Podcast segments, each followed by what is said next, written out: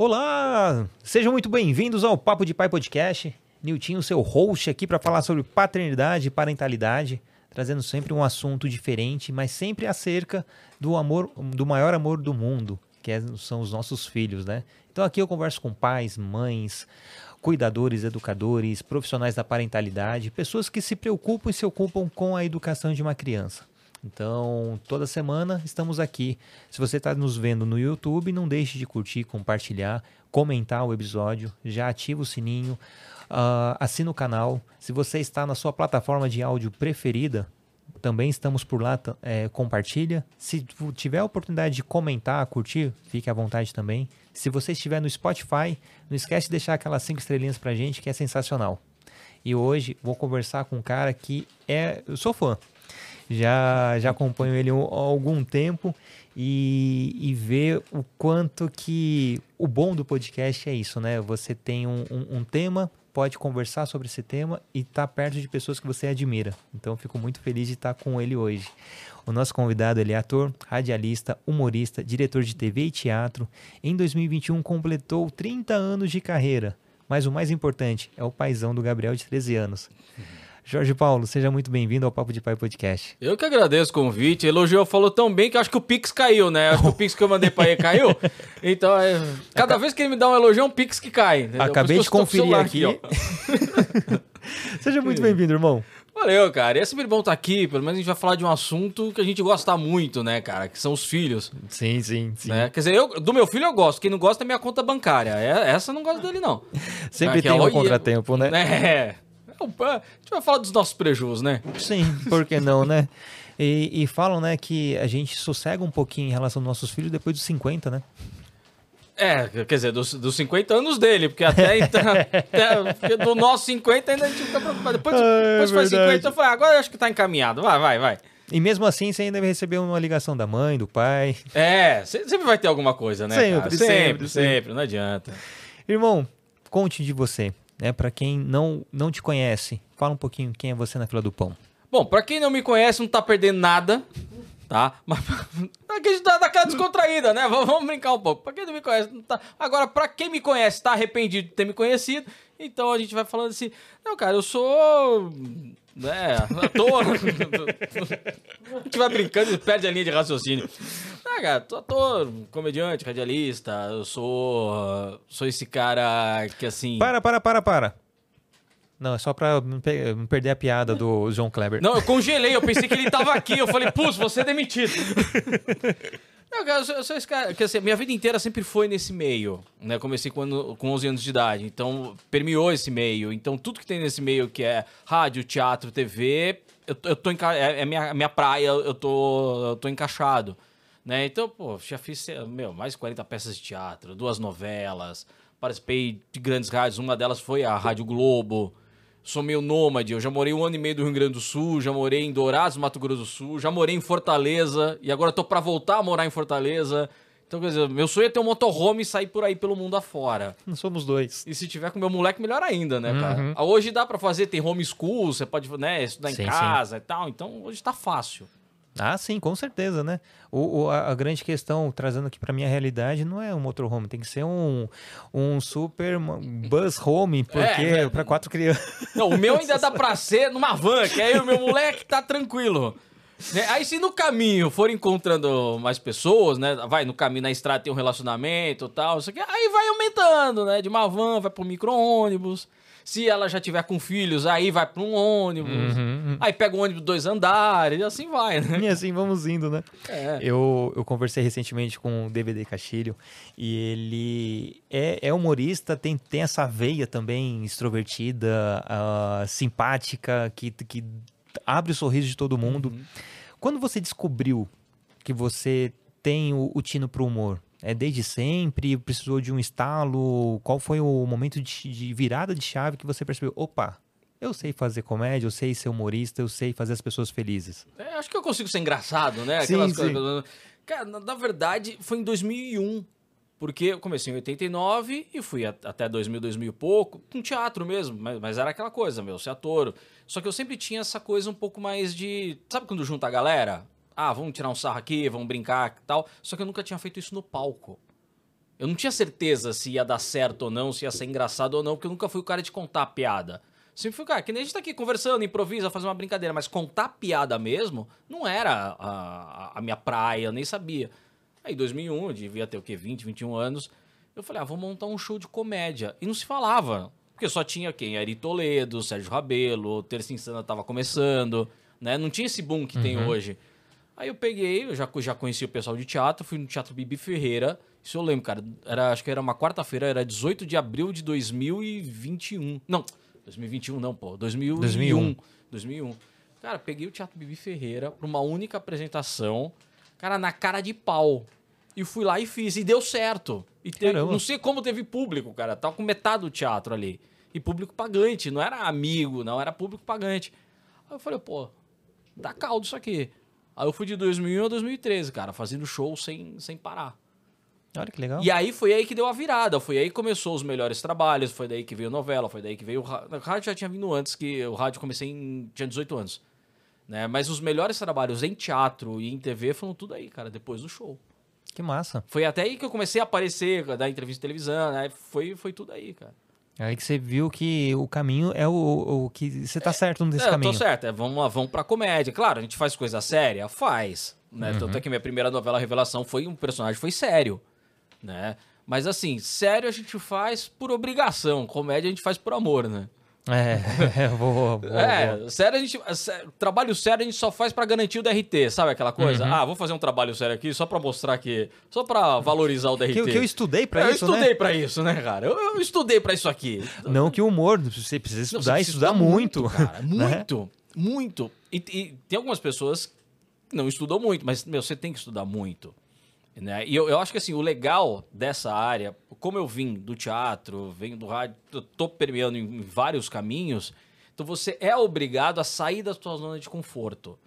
Então, ok, por exemplo, meu estilo de comédia não é ah, o stand-up puro, raiz, o clássico ali. Mas se precisar fazer, eu faço. O meu show tem personagem, tem piada, tem improviso, tem stand-up, eu misturo tudo no show, né? Então, quer dizer, eu, eu toda hora tô saindo da zona de conforto, né, cara? Por exemplo, meu show hoje tem menos personagens que antes. Daqui a pouco, daqui a alguns anos, pode ser que volte a ter mais personagens. Então, e é isso a gente vai estudando, vai estudando técnicas, o que funciona, o que não funciona, ver o que tá acontecendo, né? Tenta sair dessa, dessa zona de conforto. E o bom é que é muito fluido, né? É, Você consegue entender a, a recepção do público Uhum. e você se auto-modificar ali para apresentar o seu trabalho. É, que é o mais difícil, cara. É você sair do teu, do teu ambiente. Sair do Tá- script, né? Sair do script, sair do conforto. Que nem, pô, fazer show só de personagens, pra mim tava ok.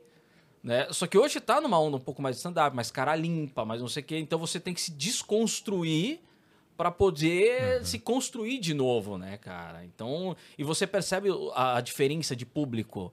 Né? Eu falei lá de, de, de Fortaleza, por exemplo, público em Fortaleza é um, público em São Paulo é outro, público em Recife é outro, público no interior de São Paulo é outro. Então, quanto mais plural for teu show, melhor você consegue se encaixar em qualquer tipo de público. Não é isso, você vai pegando o jeito, conhecendo sua plateia É, e, e- e tendo repertório Uhum. para poder utilizar isso quando você perceber, opa, perdi a plateia, ou não tô, eu tô começando a perder, opa, voltei a ganhar. é. né? Então, eu- a parte de você. Lógico, tem gente que tem isso nato, né? Não precisa de quase nada para ser um, um ótimo profissional, um ótimo humorista, um ótimo ator, enfim. Mas eu falo, essa parte do humor, você tem que ser extremamente dedicado e estudioso, É. né? Para você entender todas essas nuances, né? É, às vezes dá tudo errado, cara. Às vezes tem show que é dar desgraça o show inteiro. Às vezes acontece. Né? Às vezes você sai de um show, meu, foi maravilhoso. Você fala, ah, pô, vou repetir esse show aqui. Aí no outro dia é uma desgraça. Às vezes no mesmo lugar, entendeu? É uma, é uma, é uma matemática que assim, não, tem- não é uma matemática exata, cara. Tá tudo igual, tô fazendo tudo, igual. igual. Por que não tá, tá rolando, É. né? Cara, muda. Cara, plateia. Por exemplo, no teatro mesmo, cara. Tô em cartaz lá agora com a peça Banheira, né? No Teatro Maria della Costa. Às vezes no sábado, cara, tá maravilhoso. E peça a gente não pode mudar o texto, né, cara? É o mesmo texto lá. Então a gente faz igual toda, toda a apresentação. No sábado tá maravilhoso, cara. A gente rindo, aplaudindo em cena aberta. Meu, muito bom. No domingo, cara, cadê a plateia, bicho? O que houve? O que É, aconteceu que de ontem pra hoje? bicho? Será que não tem ninguém? Não, mas a plateia, mas assim, não tem a reação, Aham. né, cara? Então muda muito, cara. O dia, o horário, sei lá, cara. É, é- é- é- e isso que é o barato da profissão. Entendeu? Não, não é uma coisa muito monótona, né?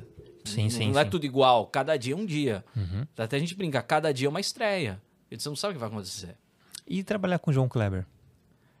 É, bom, deixa pra lá, vou tomar uma. brincadeira, chefinho! Brincadeira, brincadeira, chefinho! Cara, é, é muito bom, porque lá, é, pelo menos nessa fase que eu tô, não sei nas outras fases, né? Nessa fase que eu tô, tá, cara, tá muito legal. Tá muito bom. João Kleber tá mais calmo, tá mais zen. A maturidade chegou, né? É, chegou. tá tranquilo. Lá eles te dão liberdade pra você tanto criar as pegadinhas, como na hora mesmo ali, na hora da gente gravar, a gente tem essa liberdade de improvisar, de criar, né, de dar ideia, de, de conversa com diretores, às vezes, pô, isso aqui não, não tá tão legal, acho que não tô, pô, posso fazer da outra forma? Ele falou assim, vai, faz, vamos ver. Então isso, isso tá bacana, cara. Eu acredito que, lógico, para qualquer trabalho, né, existe a toda uma, uma rotina, uma, Uhum. uma funcionalidade para aquilo acontecer.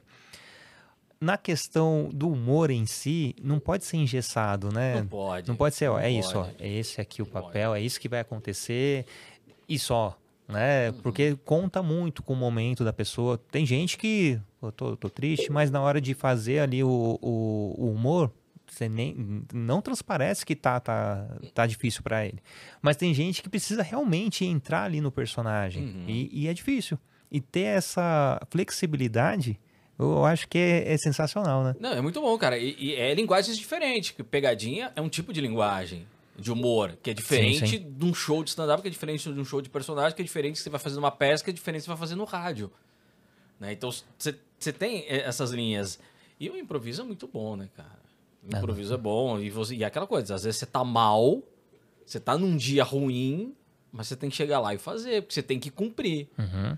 Né? Beleza, você tá num dia ruim, mas, meu, saiu equipe, Sim. saiu produção, né? Você tá pegando pessoas na rua que às vezes estão piores que você. E aí? Você você tem que fazer. Né? Por, é por isso que tem, tem uma coisa, cara, que eu acho que hoje que falta no, em quem tá entrando nesse meio hoje, é isso, cara. É o amor pela profissão. O pessoal quer ter o amor pela fama. Quer ter o amor pelo status, quer ter o amor pelo milhão de seguidores, faz tudo pra ter. Só que não sabe os perrengues que é a carreira. Entendeu? Porque não, não sabe, cara. Já teve. Eu sou da escola que, assim, você só não vai apresentar, você só não vai gravar se você morreu. E se você morreu e ainda tiver lá um espírita, você desce, encarna na cara e vai fazer. Né? Pô, quantas vezes eu já testemunhei isso, cara, de chegar no teatro, a mãe ou pai de um dos atores morreu e ele tá lá apresentando. E ficar sabendo minutos antes. Aconteceu comigo, cara. No velório do meu pai. Enterrei meu pai, à tarde eu tinha ensaio, à noite eu tinha apresentação. Teve uma vez que meu filho. A primeira convulsão do meu filho, primeiras coisas, foi numa terça-feira. Eu passo, vou terça-feira quando é no hospital, passo a noite acordado. Na quarta-feira à noite eu tinha que estar no Teatro Santo Agostinho fazendo show. E aí? Poderia falar, não, não vou fazer, tal. Ah, a produtora da peça Banheira, a mãe dela morreu, a gente velou, à noite a gente tava no teatro. Entendeu? Então, quer dizer, e tem gente que não, não, não, não acha que isso não vai acontecer. Acha que isso é porque só tá preocupado na fama. Mas, cara, tem esse lado. E quando não tem essa, essa bagagem, cai na primeira dificuldade, né? É. Isso tem muito, cara. Primeira dificuldade, a pessoa fala, ai, tá difícil, ai, não dá dinheiro, ai, não sei o quê. Cara, a, a, a profissão é essa. Você vai ganhar dinheiro? Vai. Você também vai ter fases que você não vai ganhar dinheiro. Entendeu? Você vai ganhar seguidores rápido? Vai. Mas você, dependendo de você falar uma vírgula errada, você perdeu quase todos os seus seguidores. E aí? Aí fica desesperado, o que, que eu faço? Tô sem seguidor. Porque você, né? Então, por isso que a, a gente que já vem de, de uma, de uma geração, assim, artista raiz, cara, com seguidor, sem seguidor, com dinheiro ou sem dinheiro, a gente tá lá fazendo. E o fato de. Primeiro veio o, o, o Jorge ator. Né? O, o, criança você tinha esse tino pro, pro humor e assim, mas para ser humorista eu preciso ser ator. Como foi essa transição? É, cara, não, primeiro veio, veio o ator, né? Porque eu sempre fui meio palhaço, meio da pá virada, fazia brincadeira, né? Então, mas primeiro veio a questão do ator mesmo ali, que tinha pra fazer, vamos fazer. E aí em 2001 que eu falei, ah, vou tentar fazer um show, vou, vou tentar ver. Porque falar, ah, isso é engraçado, tal, não sei o que lá, vamos ver se rola. E, pô, encarar sozinho. E era show solo, né, cara? Não tinha grupo. Encarar sozinho, um teatro, você 21 anos, meio. e- onde ninguém te conhece, né? Ninguém te é, literalmente, né, cara? Porque, pô, tudo bem, tinha um público de teatro, mas né, não era como é o público hoje. Uhum. Né? E encarar lá o bebê, eu falei, hum, deu certo. Só que aí foram uns pouquinhos, aí de dois em dois meses eu fazia um show. Aí eu falei, bom, agora eu vou fazer uma temporada. Aí dois, que 2002 começou as temporadas, e aí foi, foi crescendo. E você percebe que falta uma resiliência do- do- dos jovens que estão entrando no, nesse, nesse mercado? Eu acho que falta, cara. Eu acho que falta porque é aquela coisa. Às vezes o pessoal me chamava, ah, meu, é, preciso de um coach para preparar para um personagem, para isso, para aquilo. Então, beleza, vamos pegar o texto, vamos decupar, vamos estudar o personagem, vamos fazer os exercícios. Mas não é aquela coisa, você é uma sementinha e agora está crescendo e os. Não, não tô falando desse tipo, mas ali do personagem. Tem muita gente que não quer fazer isso. Entendeu? Não quer ter o estudo de texto, não quer ter aquelas nuances que precisa. Acho que é só chegar lá e fazer. Até mesmo na televisão, cara. Tem muita gente que vai pra televisão, o diretor tá lá falando, a pessoa tá lá no celular, tal, não sei o que lá, tá, não, não se preocupa. Entendeu? E- Mas beleza, vai ter oportunidade. Mas lá na frente, você vai ser mais exigido, você vai ser mais cobrado. E aí, você vai conseguir sustentar? Não vai. Às vezes chega num patamar por conta de um trabalho, de um trabalho único, aí vem a fama, vem o dinheiro, É. aí vai testar um segundo, aí acaba perdendo tudo isso porque não tem essa consistência, né? É. E, e isso, por exemplo, é eu falando né, da geração que a gente tá mais raiz. Cara, a geração do meu filho ou dos meus netos, ou seja lá o que for, cara, vai estar totalmente diferente. Eles vão estar mais adaptados a isso e vão se dar bem. Entendeu? Agora a gente tá muito no meio termo de tudo. uma transição, é uma né? transição, cara. Eu falo que é uma, uma mudança de era, né? É. É algo totalmente novo, tá nascendo do início do- dos anos 2000 pra cá. É, cara, antes, pra gente conseguir pauta na televisão pra ir, meu, tinha que pegar o jornal. é, é, é, olha o que a gente pegava. Pegava o jornal, o- aí no, no jornal, Estadão, Folha tal, e aí tinha o guia da TV no jornal e tinha o número da emissora. A gente tinha que ligar pra aquele número, rezar pra ser atendido e falar, ah, eu queria falar na produção, sei lá, do João Kleber. Mas quem é que tá falando? Putz. Ô, Jorge, que Jorge? Da onde? Aí você tinha que. Não, não, é, não, Jorge, tem uns que se faziam de assessores, né? Eu não, eu falava meu nome. Ah, um momentinho que eu vou passar. Putz, caía pro meu, o assistente do assistente do assistente do assistente do estagiário. Entendeu? Ia pra qualquer lugar. Você tinha que... Hoje você tem o LinkedIn, cara. É, Entendeu? Hoje facilitou assim. acabou tirando muito da parte intermediária, né? É. Você já vai estar direto. Ah, o próprio Instagram mesmo, né? Você manda um, um direct lá pro seu ídolo. É. Às vezes ele vai te responder. né? Então, Não- é, mudou, cara. Então a gente tá muito nessa, nessa transição. Às vezes isso que eu tô falando, de, ah, cara, de seu raiz, decupar texto e tal. Cara, daqui a alguns anos, cara, ninguém vai nem ligar pra isso. Entendeu? Não vai nem. Ah, vai ser outra coisa.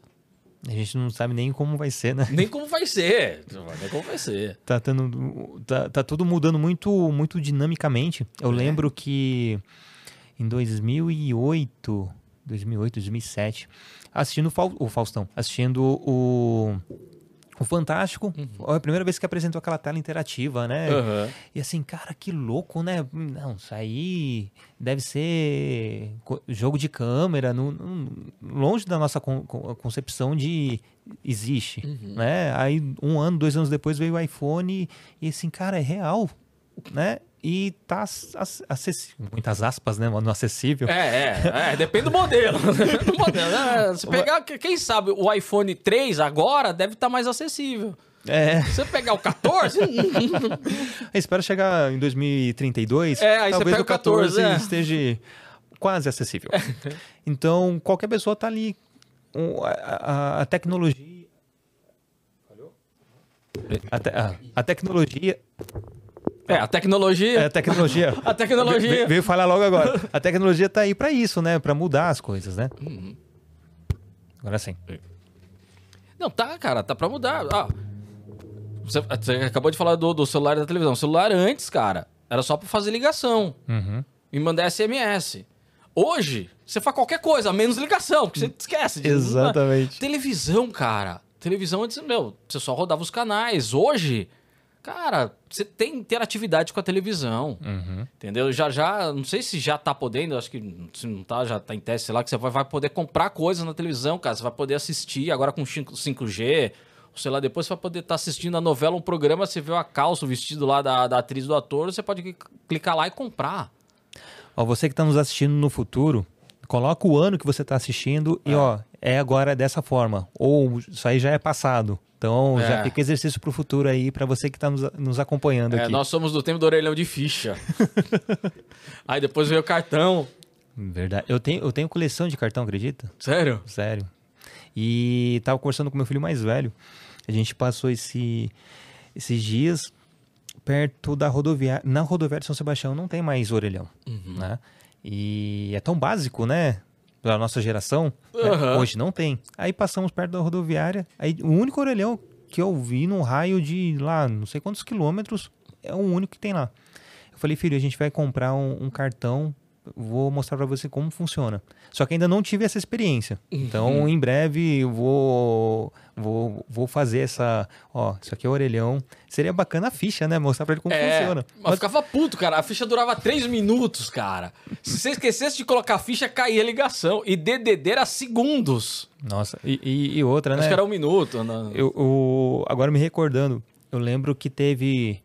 Ó, Tim, se você tiver alguém da Tim nos assistindo, quiser patrocinar a gente, ó, ó a menção aqui. Eu lembro que tinha que pagar 50 centavos para você ter direito a SMS. Aí teve uma época que era.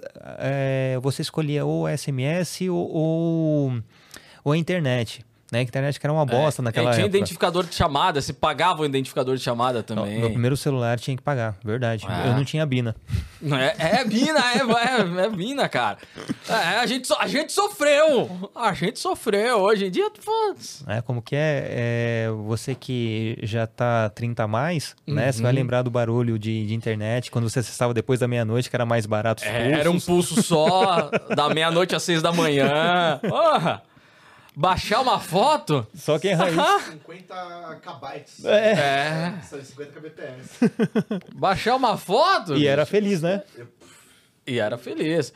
Pra- cara, pra gente ver nudes naquela época, cê é louco. E aí baixava a foto, a gente ficava puto, porque baixava a foto, aí começava devagarinho, vamos supor, a, fo- a fo- a foto tá aqui, aí baixava, aí você via o rosto, beleza, aí chegava, no meio das petiolas travava, é sério, e você tentava baixar de novo, tava travado ali, você não via mais nada depois. É, era só Emanuele na Band e olha lá. E olhe lá. o, eu fiz o meu curso técnico em 2005. Fiz técnico em Química. Eu lembro que entreguei trabalho do curso em disquete. É. Olha só. E tem o quê? 15 anos isso? 17 E 15 anos anos, agora. e, meu, isso não é nada, cara. No tempo, no- não é nada. Aí você te comprava aquelas caixinhas com 10, 12 disquetes. Você conseguia salvar foto, música, é, Word, tudo num disquete, cara. Oi! Não, o primeiro MP3 de 512 megas é, é- era só rico que tinha, né? Cara, meu primeiro computador tinha 3 gigas, cara. Você fala 3 gigas, nossa, 3 gigas, cara. Você, você colocava CorelDRAW, Photoshop, você colocava um monte de coisa, cara. 3 gigas. E o bacana, né? Fazendo toda essa, essa analogia, né? Trazendo o, o- o- essa parte nostálgica da coisa para os nossos filhos hoje, né? Uhum. Eles não vão passar por nada disso, Nada, cara. né? Tá tudo tão ali mastigado hoje, Uhum. né? Lógico, ah, as pessoas falam assim, "Ah, mas a criança com dois anos já pega o celular, já fica scrollando, já... É porque é tão intuitivo. Uhum. Qualquer pessoa, até uma pessoa da era, de, da era analógica, que nunca teve contato com o digital, lá com seus 50, 60 anos, ganha um celular, vai aprender a Vai. mexer. Porque é, é tudo, tá literalmente tudo ali na ponta do dedo, na, Uhum. na palma da mão, Tudo que é muito fácil. fácil. Muito né? fácil, muito fácil. E colocando o Gabriel na, na, na, na nossa conversa, que justamente que é o papo de pai, né? É, como, como que é se.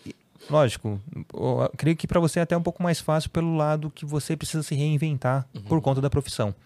Mas como que é esse contraste? Ter um filho adolescente, né, tendo essa, essa visão de mundo que é hoje, comparando com o mundo que era antigamente, né, com, com, com a nossa própria infância, né, uma coisa que eu costumo falar bastante.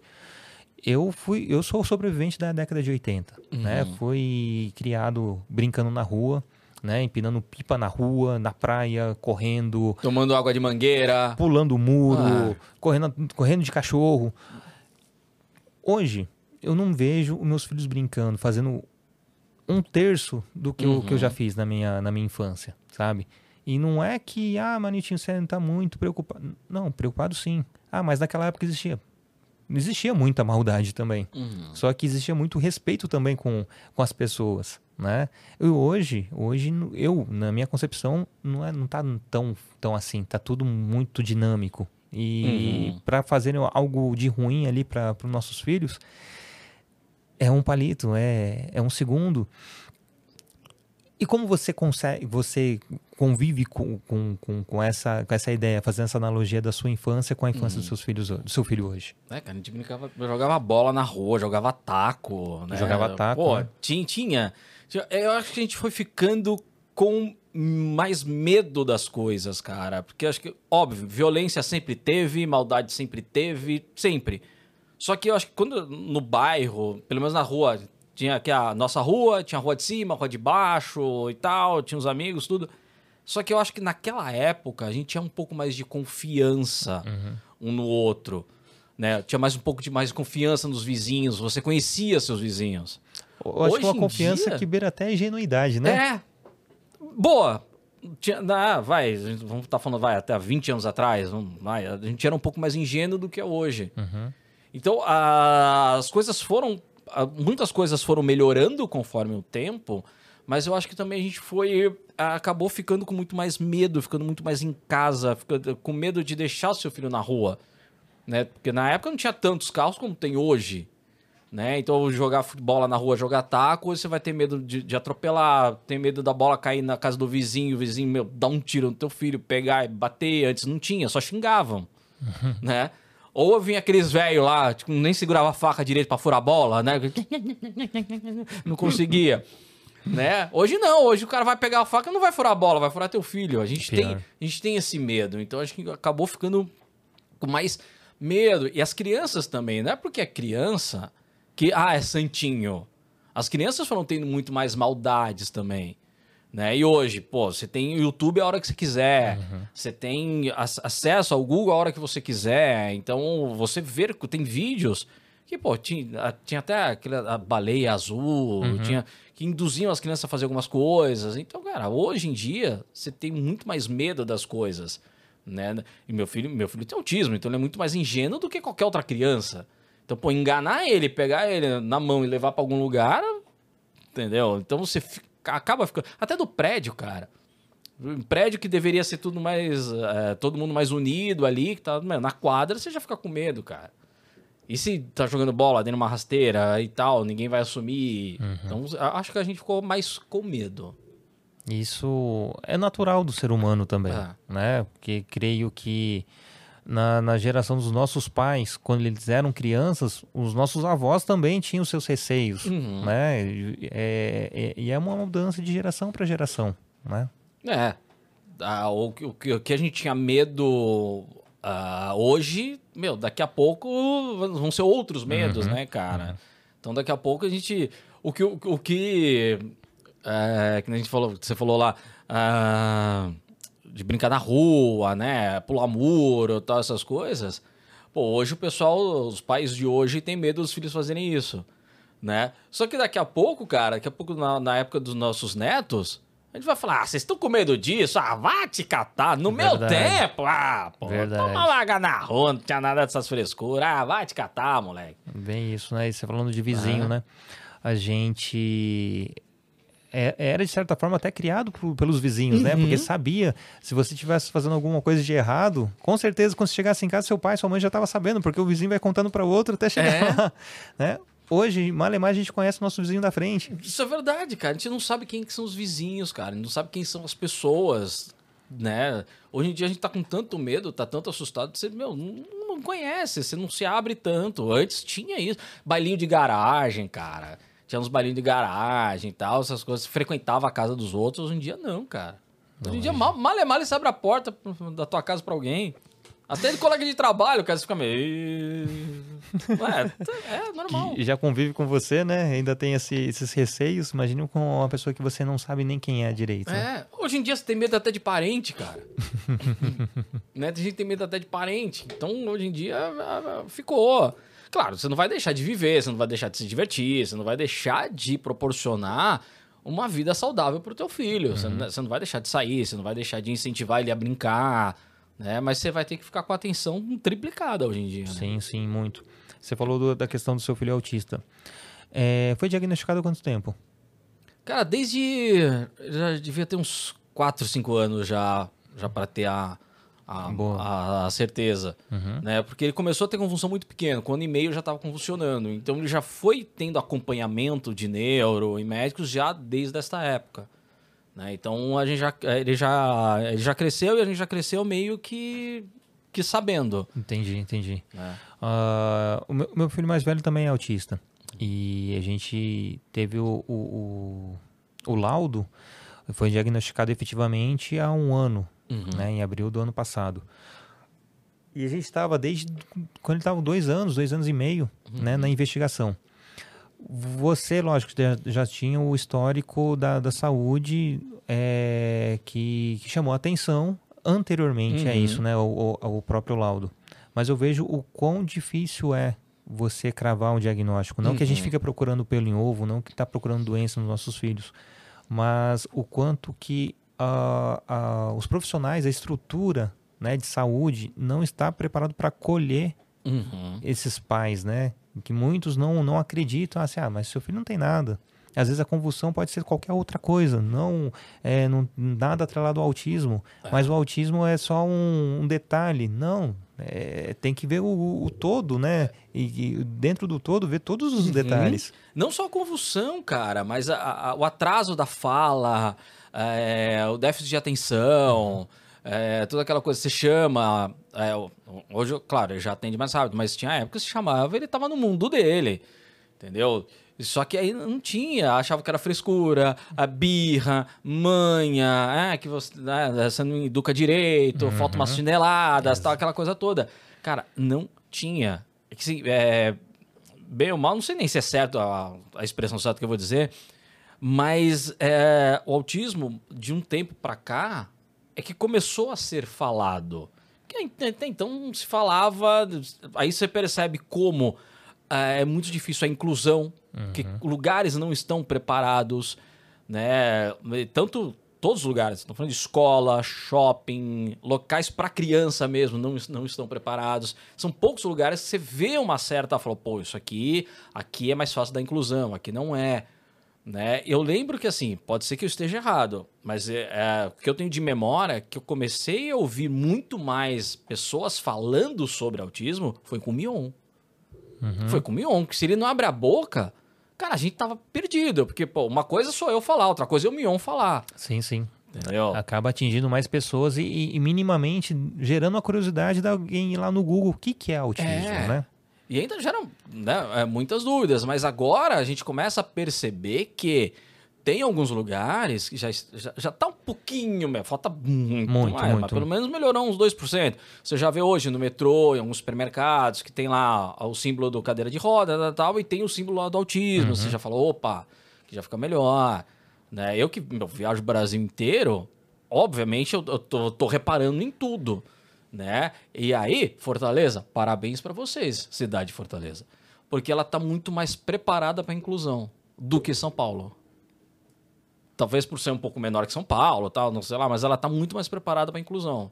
E a inclusão é algo tão, tão necessário, né? Uhum. E, e, e também a, a questão da, da conscientização e, e da difusão né, no, no- nos meios de, de comunicação acerca do autismo, ah, porque já tira do estereótipo, É. né? Porque eu já ouvi falar sobre autismo a primeira vez, eu acho que na, no início dos anos 2000, 2005, al- algo por ali.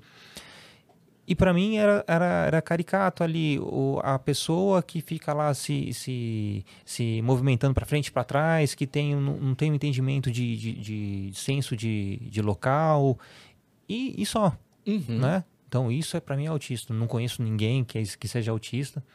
E efetivamente, lógico, aí veio o Mion, Uhum. né? Minimamente já sabia que ele tem um filho autista, né? Mas quando meu filho nasceu, depois que a gente, ti- a gente começou a encontrar alguns detalhes ali que pode investigar, né? É, minha esposa fala que quando jogou no Google viu lá Asperger, né? Ou assim, tá descrevendo meu filho. Uhum. E quando a gente procura um, ah, profissionais né, multidisciplinares e, e que minimamente eles olhem pra gente, a gente passou por quatro neuros. Uhum. Né? É difícil achar um. É E- difícil. E teve um que não, eu não posso cravar que é porque ele precisa estar alfabetizado. Poxa, e se ele for e nunca se alfabetizar? Uhum. entendeu? E nunca vou ter um laudo, né? Ah, mas está procurando um laudo para quê?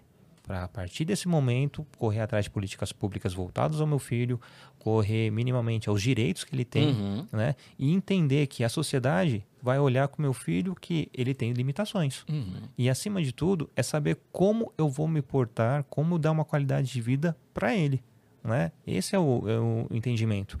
Porque depois da batalha de conseguir o laudo, aí vem realmente a guerra, Uhum. né? Como a sociedade vai te encarar, né? Hoje a gente fala de forma bem, bem, bem aberta, mas houve um momento que, poxa, não, não podemos é, esconder o Arthur, né? Ele tá aqui, ele vai ser o, o cidadão do mundo daqui a pouco, Uhum. né?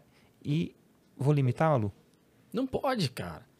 Não pode. Claro. Respeitar, têm- sim. Respeitar sim, eles têm, as- têm as limitações, lógico, mas é assim, é, tem que dar. A proporcionar da melhor forma uma vida, vamos dizer assim, entre aspas, normal. Sim, sim. né? Que é o que eles precisam. Principalmente, ah, no caso do meu, que é, que é nível 1. Então, se ele tá de boa, se ele tá aqui de boca fechada, ninguém, Ninguém questiona. ninguém questiona. Mas começa a falar, começa a brincar, começa, aí já, já, já percebe.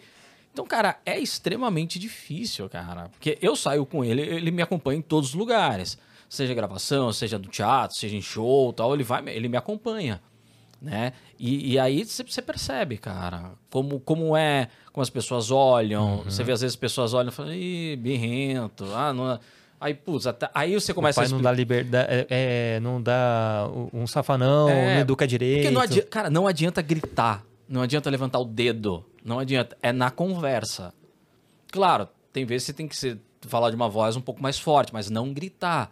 Você vai, você vai conversando, você tem que ir acalmando, porque qualquer coisa dá um gatilho pra, um, pra uma crise e aí, aí já Uhum. Aí era. você já, já perdeu. Ah, pô, quantas vezes eu já deitei com o moleque na calçada, porque ele tava com crise, entendeu? Então tem que, tem que ir maneirando.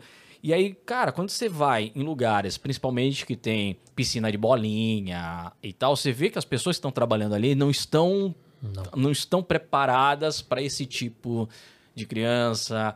Tal. Tanto é que to- eu entro com meu filho, cara. Meu filho tá maior que eu, a gente vai na piscina de bolinha, eu entro com ele, porque eu tenho que estar junto. E aí você vê os olhares. E o pior de tudo, cara, são as pessoas em volta que começa, né? Ah, é aquela coisa, ah, falta um safanão, ah, é birra, aí é não sei o que. Aí você começa a explicar. Não, que ele é especial, ele tem autismo e tal. Ah, mas não parece autista, porque eu tenho uma sobrinha, a sobrinha da filha, da tia, da cunhada, é, e não é assim. Meu, teve uma vez, cara, é, é, umas coisas que acontecem, você fala, meu, cala a boca, não é possível. Tava com meu filho no, no, no teatro, meu filho era, pô, bem mais novo, devia estar com 5, 6 anos. E tava correndo ali, porque né, tinha um estacionamento e tal, tava com um amigo, e esse amigo, na época, ele namorava uma psicóloga. Ela olhou assim mim e falou, não, ele não é autista, tô vendo aqui que não é. Você fala... Você fala, não, não, não, não, de- de- deixa eles Porra, consultar comigo que isso aqui é, isso aí é só um remedinho e tal. Eu falei, meu, gente... Meu, dá- vontade de você sair com a pasta embaixo do braço, olha aqui os laudos e tal. Meu, como que você vai di- diagnosticar só de olhar? Não tem como. Então a gente vai passando o tempo, cara, a gente vai ouvindo cada coisa, cara, mas cada coisa. Uma vez ele, ele tava, sei lá, tendo umas crises no shopping e tal, não sei o que lá, e aí ele tava começando a ficar bravo, começou a bater, se debater e tal, não sei o que lá. E aí você segura pra ele não sair correndo pra ele, né? Cara, quando eu vi, tinha segurança saindo de um lado, segurança saindo do outro, segurança saindo de cima, segurança saindo de baixo. Cara, segurança se materializando. Meu, eu nunca me senti tão seguro e com medo ao mesmo tempo. né? Aí eu só que eu continuei com meu filho ali. Porque quando, meu, você tá ali, meu, dane-se as outras pessoas em volta. Fica ali com teu filho, né? Aí ele foi acalmando, acalmando, acalmando. Aí o, né, o segurança. Aí eu fui até o segurança tal. Falei, não, o que tá acontecendo tal? Falei, não, que teve uma denúncia é, que é, tinha, tinha um pai batendo na criança. Eu falei, "Ba- pai batendo na criança? Se você pegar a imagem, ele que me deu uma no saco aqui.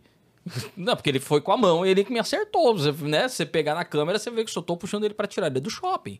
Né? Ir lá pra fora, pra acalmar, tal, tudo, porque ele tem autismo, tal, não sei o que lá. Mas não deu nada, assim, sabe? Só ficaram, só ficaram ali olhando. Então, quer dizer, as pessoas, em vez de vir, chegar, conversar e tal, pergunta, entendeu? Mas não, já vão tirando as suas próprias conclusões e, enfim. Uma coisa que você falou da piscina de bolinha, né? Ah, a primeira vez que a gente levou o Arthur, deixando ele brincar nessas coisas de shopping, né? De piscina de bolinha. é, na hora de fazer a ficha, tá, nome, tá ok. Telefone, tá, é só o cadastro, né? Beleza. E a gente ali, né, olhando ele brincar, né? Gisele até, até conversou com, com, com, a, com a moça, olha, ele é autista, fica de olho nele, não deixa ele simplesmente solto. Mas a gente tava ali na, na, na contingência. Aí depois fiquei pensando, tá, o telefone. Aí eu observei que teve alguns pais, pais e mães, deixavam o filho ali e saía. Uhum. Ali eram os cuidados. O telefone é se acontecesse qualquer coisa para avisar o pai e a mãe.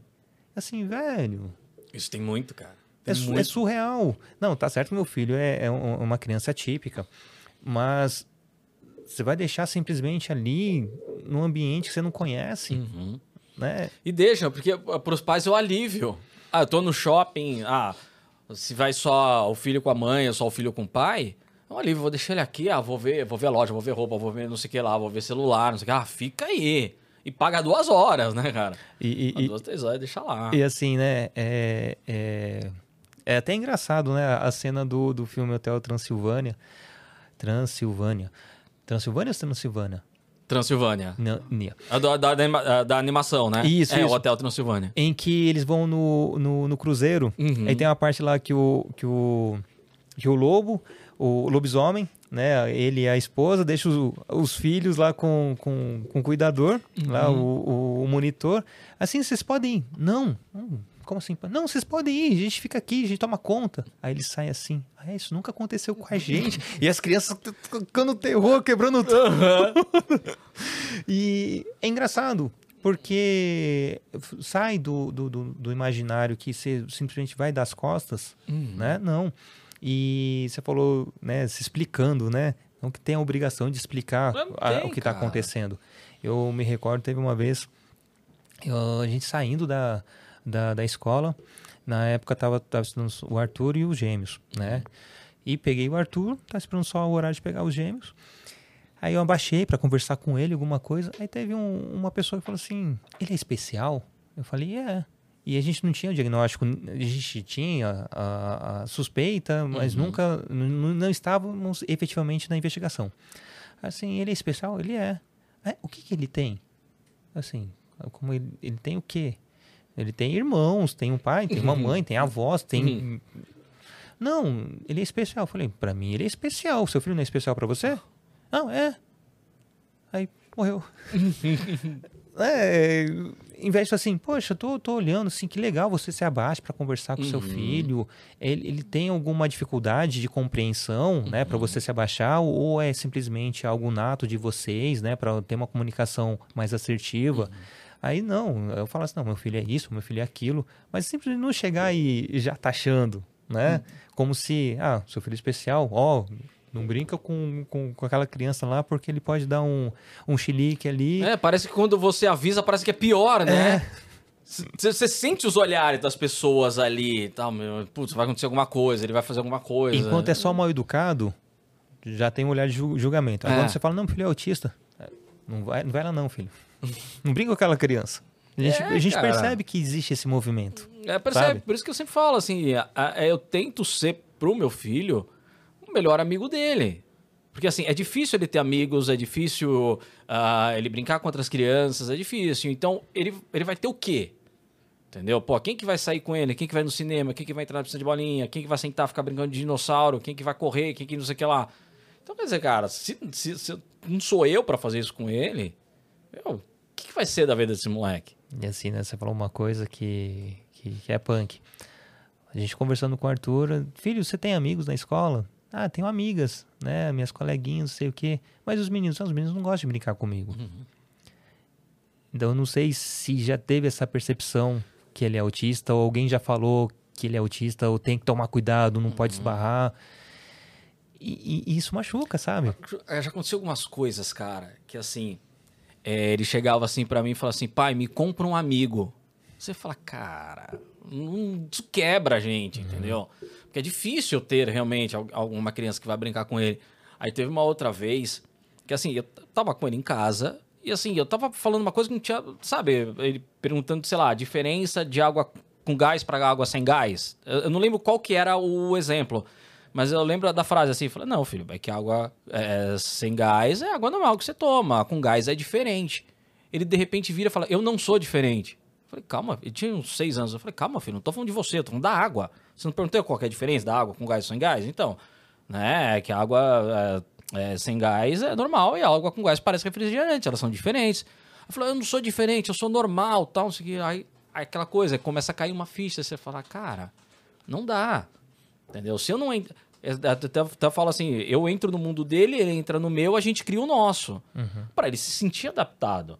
Porque qualquer lugar que ele for, cara, vai ser difícil adaptação, vai ser difícil aceitação, vai ser difícil. Pô, hoje em dia, né? Claro, tá melhorando um pouco, mas é difícil ainda. Então, cara, se eu não tiver do lado dele e, e mostrar pra ele que a gente tá indo num cinema, tá indo, sei lá, gravar um podcast, eu tô indo gravar as pegadinhas, tô indo num teatro, tô indo fazer show. Se eu não ser o mesmo que eu sou com ele quando eu não estou nesses lugares, cara, como que ele vai se sentir bem nos lugares? Como que ele vai se sentir adaptado? Né? Ele tem que se sentir bem. E tem uma frase, a gente conversou com, com a Camila Tapia. Ela é uma, uma mãe, ela é cadeirante. E ela fala assim: se eu estou num ambiente que é acessível, a minha deficiência some. Porque eu estou em par de igualdade com qualquer pessoa que está lá dentro. Né? Lógico, guardando as devidas proporções, mas ela pode ir, ela pode voltar, ela pode fazer o que é permitido fazer.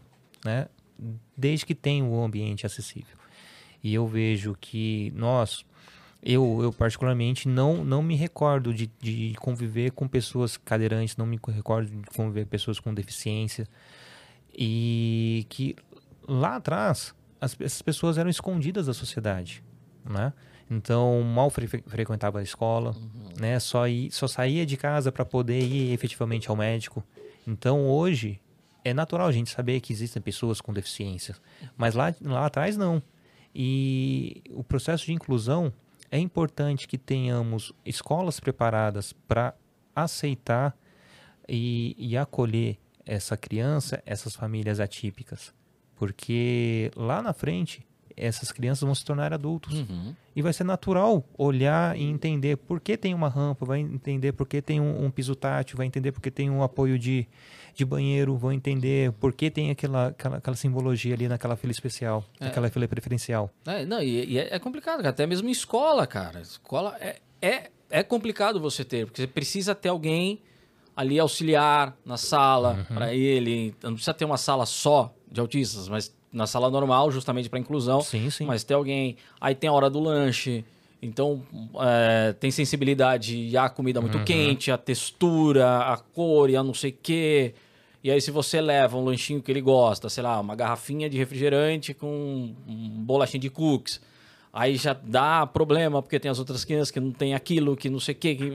Cara, é, é, é assim, é, compli... é tudo é complicado, entendeu? Mas ao mesmo tempo, prestem atenção nessa filosofia. Prestem atenção. Tudo é complicado, mas ao mesmo tempo pode ser simples. Só depende de como você olha. Obrigado, gente. Obrigado. Não, mas a gente Paulo, fala- vírgula Jorge. é, a gente fala assim, descontraído, mas é, cara, tem que descontrair, não, não adianta a gente falar sério aqui. Quer dizer, tem que falar sério, Sim, mas sim, tem que dar sim. uma descontraída. Mas tudo isso, e assim, é, são poucas escolas hoje que eu vejo que já tem uma, uma, uma- um preparo melhor para isso. Né? Geralmente são mais as particulares, só que também, né, você financia um rim É. para pagar. Estadual, municipal, é, eu sempre confundo, cara, estadual, municipal e federal. Nu- Nunca sei o que, que é qual, qual- mas eu sei que se você tem um laudo, você leva, e aí, eu acho que a prefeitura, o estado, sei lá, eles eh, cedem, disponibilizam, quer dizer, uma pessoa para ficar, pra ficar ali na sala, para auxiliar, né? Que, pô, já é um ganho e tanto. Sim, sim. É, tendo, tendo o apoio dentro de sala já É. é, algo minimamente necessário. É, por Né? isso que assim, a maioria dos trabalhos que eu pego, que eu faço, são os que me dão flexibilidade de horário. Né? Pra ter esse tempo com ele. Pra que ele possa vir comigo. Porque, Cara, você não sabe, cara. Às vezes dá problema na escola e fica uma semana, um mês sem ir pra escola. E aí? Você tem que dar atividade, você não pode deixar essa criança em casa, mas que, você, né? Criança, ou pré-adolescente, ou adulto, não importa, cara. Ele tá no espectro ali. Então, cara, você tem que ter, ele tem que ter atividade. Não adianta você estar com essa criança em casa, sentada no celular vendo TV o dia inteiro. Não dá. Uma, meu, a energia tá ali, uma hora vai descambar, vai, vai ter outros comportamentos e ninguém vai saber entender o porquê. Né? Então, quando tem trabalhos que eu tenho essa flexibilidade, né? Então, de levar ele comigo, de não estar preso, sabe, de segunda a sexta no mesmo lugar, que eu posso sair, eu posso trocar horário, por exemplo, posso trocar o dia de gravação, eu posso. pe- Peça não dá para trocar o dia, mas ele pode ir comigo lá no teatro, ou ele fica no camarim, ou ele fica na plateia, enfim. Então, por isso que, por um lado, é bom, né? Porque eu tenho esses momentos com ele, por outro lado, é ruim, porque nem sempre você vai ganhar bem, né? É. nem, nem sempre, nem, nem- nem sempre, nem sempre, nem sempre, nem sempre. E ter essa flexibilidade que é, que é meio que até utópico, né? Uhum. Ah, o empregador entender essa necessidade e acolher essa necessidade. né? É. Porque simplesmente aí acaba caindo no, na vala comum. E eu, pre- eu, eu, pre- eu, pre- eu, é, eu prefiro contratar um homem porque o homem não vai engravidar. Então eu não vou contratar mulher. Né? E se contratar mulher, o salário vai ser mais baixo. Aí cai na vala comum a questão assim: poxa, vou colocar esse, esse cara para trabalhar, ele pode sair a qualquer momento do expediente. Então não vou contratar, vou contratar uma pessoa que não tenha nenhum vínculo com, com alguém que precisa de um, de um acolhimento ou um apoio, sabe? Então, a partir do momento que existam, eu, eu, eu, eu acabo martelando nesse ponto, existam mudanças de políticas públicas Uhum. né, para acolher na sociedade pessoas com deficiência, para evitar esse tipo de coisa. Porque a gente sabe que, infelizmente, vai cair nesse, Vai. ne- nesse vai. ponto. E outra. Aí você falou da, da es- da questão de escolas particulares. Aí, para suprir, ter um, um- um- profissional ali, a mensalidade vai lá nas alturas. Uhum. E vai segregar cada vez mais, porque aí são pessoas cada vez mais abonadas que vão estar tendo acesso a uma educação de qualidade. Eu vejo, para minha realidade, em São Sebastião, prefeitura, se estiver me, me escutando, pode apoiar a gente também. Ah, o ensino infantil é muito bom. A gente, eu particularmente tinha um preconceito, né? O, o primeiro, primeiro, os primeiros anos do Arthur na, na escola foi em escola particular, né? Ele, os gêmeos, e depois migramos pro, pro, pro, pro público e com receio. E para nossa surpresa, a gente foi muito bem acolhido, Uhum. né? Porque os profissionais estão ali continuamente fazendo curso de especialização, porque a prefeitura paga. A diferença para um, um ambiente particular é que haverá, terá que haver um investimento no funcionário. Uhum. E esse investimento é custoso. E de onde vai tirar o dinheiro? Da mensalidade. Não que, ah, mas o público está tirando dinheiro de algum. A gente está pagando, Uhum. né? Indiretamente, mas estamos pagando. E minimamente tendo o retorno desse, desse, desses impostos que nós Uhum. pagamos. Então, aí eu vejo que é, hum, é a questão do ambiente, a questão do, da cidade, a questão da metodologia que aquela ah, os gestores estão querendo empregar. Existem escolas particulares lá muito boas, né? E ao mesmo tempo a gente percebe que é inclusivo? É. Tem uma lá, a, a pia, tem piso tátil, tem. Ah, entrou uma criança cadeirante, vamos mudar a sala para ficar mais acessível para banheiro, saída. Mas ainda falta essa, é- esse ajuste fino, Uhum. né? Que vai de acordo com a, a criança especial. Né? Coloca uma pessoa genérica ali para acolher todo mundo. E legal, já é um movimento. Só que tendo esse apoio em sala, tendo a pessoa que vai entender efetivamente, ou estudou, sabe falar Libras, sabe? Então são coisas tão. Hoje eu vejo que tão básicas que faltam né, ser introduzidas na sociedade. Desde a época da escola, para saber que existe outras crianças com necessidades que são diferentes das, da- de outras crianças. chegar até a fase adulta, mercado de trabalho, televisão, né? Então é surreal. É, acho que agora estão começando a olhar melhor para isso, né? Para todas essas pessoas, independente, pode ser autismo, síndrome de Down, de- a, a deficiente auditivo, visual, estão começando a olhar um pouco mais agora para isso. Né? Pô, tem um caminho longo ainda, cara. Sim, Não é sim. uma- um caminho gigantesco.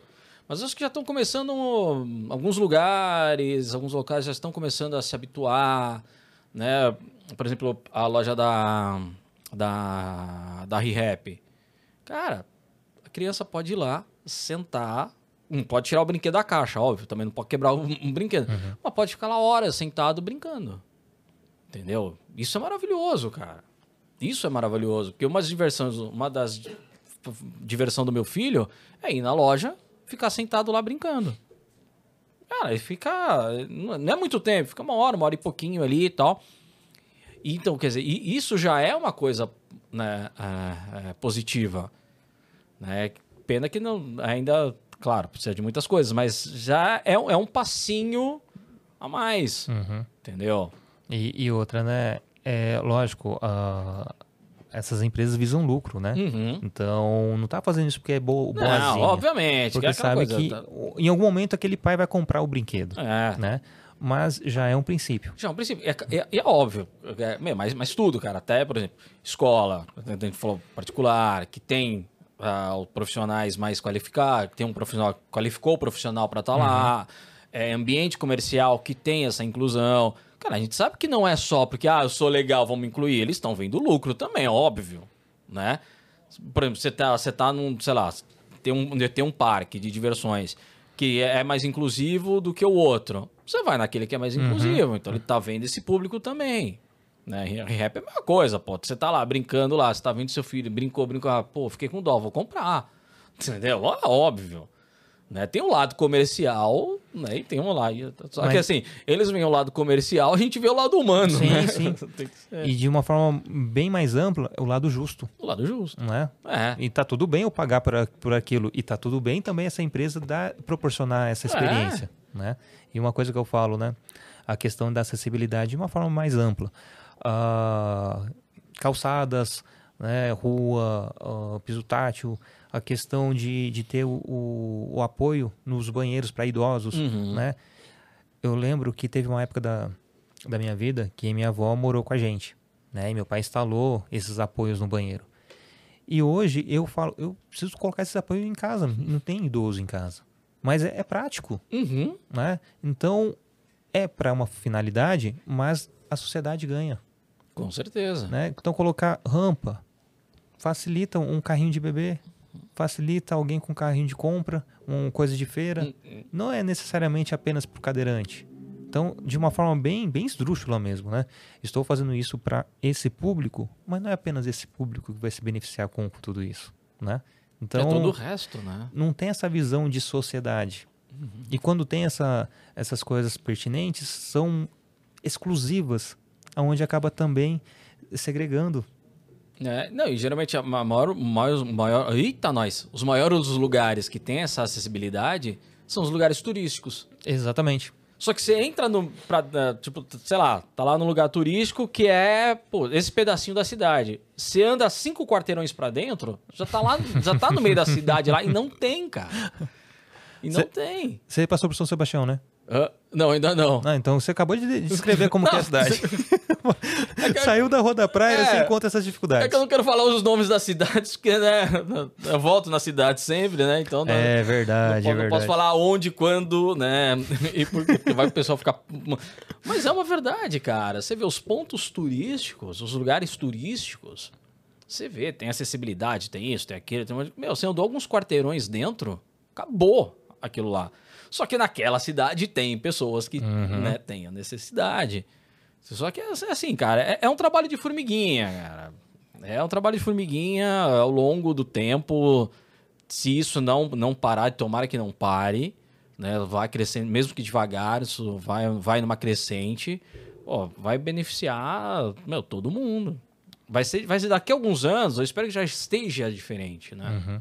Do que tá agora. E, e o, e o principal é, fazendo essa analogia com nossa época que a gente não tinha contato com pessoas com deficiência, né? Hoje, é, não digo que, que é impactante, mas é, é algo que faz, sai da nossa, da nossa realidade. Mas como assim tem crianças assim?